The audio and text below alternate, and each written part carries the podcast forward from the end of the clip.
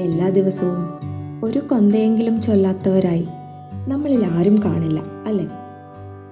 അല്ലെങ്കിൽ ഏറ്റവും കുറഞ്ഞത് കുടുംബ പ്രാർത്ഥനയിലെങ്കിലും നമ്മൾ ഒരു ജപമാല പ്രാർത്ഥന നടത്താറുണ്ട്. കാരണം നമ്മുടെ കത്തോലിക്ക സഭയിൽ ജപമാല പ്രാർത്ഥനയ്ക്ക് അത്രയേറെ പ്രാധാന്യം നൽകുന്നുണ്ട്. അതുകൊണ്ട് തന്നെ പരിശുദ്ധ അമ്മയോടുള്ള ഭക്തിയും ജപമാലയോടുള്ള സ്നേഹവും ഒക്കെ നമുക്ക് ഏറ്റവും പ്രിയപ്പെട്ടതാണ്. അങ്ങനെയൊക്കെ ആണെങ്കിലും ഈ ഒക്ടോബർ മാസത്തെ കൊന്ത നമസ്കാരം നമുക്കൊരു ആഘോഷം തന്നെയാണ്. പള്ളികളിലും കൂട്ടായ്മകളിലുമൊക്കെ ഒത്തുചേർന്ന് ജപമാല പ്രാർത്ഥന നടത്തുന്നത് നമുക്ക് പതിവാണ്. പക്ഷേ ഒത്തിരി അനുകൂലമല്ലാത്ത ഈ സാഹചര്യത്തിലും എന്നാൽ അമ്മയുടെ മാധ്യസ്ഥം ഏറ്റവും ആവശ്യമായ ഈ കാലഘട്ടത്തിലും തിന്മയ്ക്കെതിരെ പോരാടാൻ അമ്മ തന്നെ നൽകിയ ജപമാല നമുക്ക് കൂടുതൽ ശക്തമായി ഉപയോഗിക്കാൻ സാധിക്കണം. ജപമാല പ്രാർത്ഥനയുടെ ശക്തി വെളിപ്പെടുത്തുന്ന പല സംഭവങ്ങളും ചരിത്രം രേഖപ്പെടുത്തിയിട്ടുണ്ട്. ഫ്രാൻസിൽ നിലനിന്നിരുന്ന പാഷണ്ഡതകൾക്കെതിരെ പ്രസംഗിച്ചു നടന്നിരുന്ന വിശുദ്ധ ഡൊമിനിക്കിന് പരിശുദ്ധ അമ്മ പ്രത്യക്ഷപ്പെട്ട് പാപത്തിനും ദൈവദൂഷണത്തിനും എതിരെയുള്ള ശക്തമായ ആയുധമായി ഒരു ജപമാല നൽകി എന്നതാണ് ഒരു പാരമ്പര്യം. എത്ര പ്രസംഗിച്ചിട്ടും മാറ്റമുണ്ടാകാതിരുന്ന സമയത്ത് ജപമാല പ്രാർത്ഥന സഭയിൽ വളരെയധികം മാറ്റത്തിന് കാരണമായി എന്ന് പറയപ്പെടുന്നു.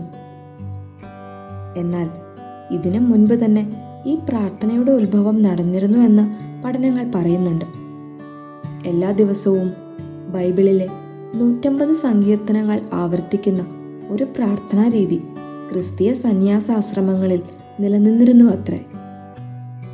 അക്ഷരാഭ്യാസമില്ലാതിരുന്ന സാധാരണ സന്യാസിമാർ സങ്കീർത്തനങ്ങൾ വായിക്കുന്നതിന് പകരം കർത്തൃപ്രാർത്ഥന നൂറ്റമ്പത് വട്ടം ആവർത്തിക്കുവാൻ തുടങ്ങിയപ്പോഴാവാം കൊന്തയുടെ ആദ്യ രൂപം ഉടലെടുത്തത് എന്നും പറയപ്പെടുന്നു.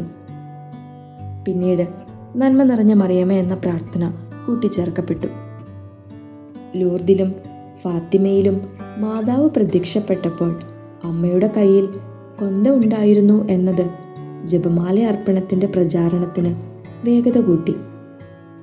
ജപമാല പ്രാർത്ഥനയോട് കൂട്ടിച്ചേർക്കപ്പെട്ട ഓ എന്റെ ഈശോയ എന്ന പ്രാർത്ഥന ഫാത്തിമയിൽ ദർശനം ലഭിച്ച കുട്ടികൾക്ക് മാലാഖ പഠിപ്പിച്ചു കൊടുത്തതാണത്രേ.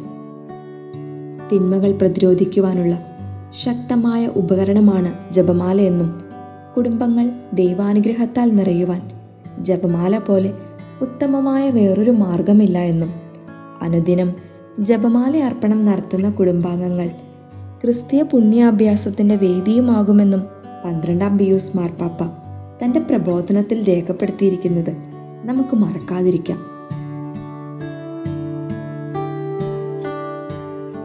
You are listening heavenly voice from CHARIS youth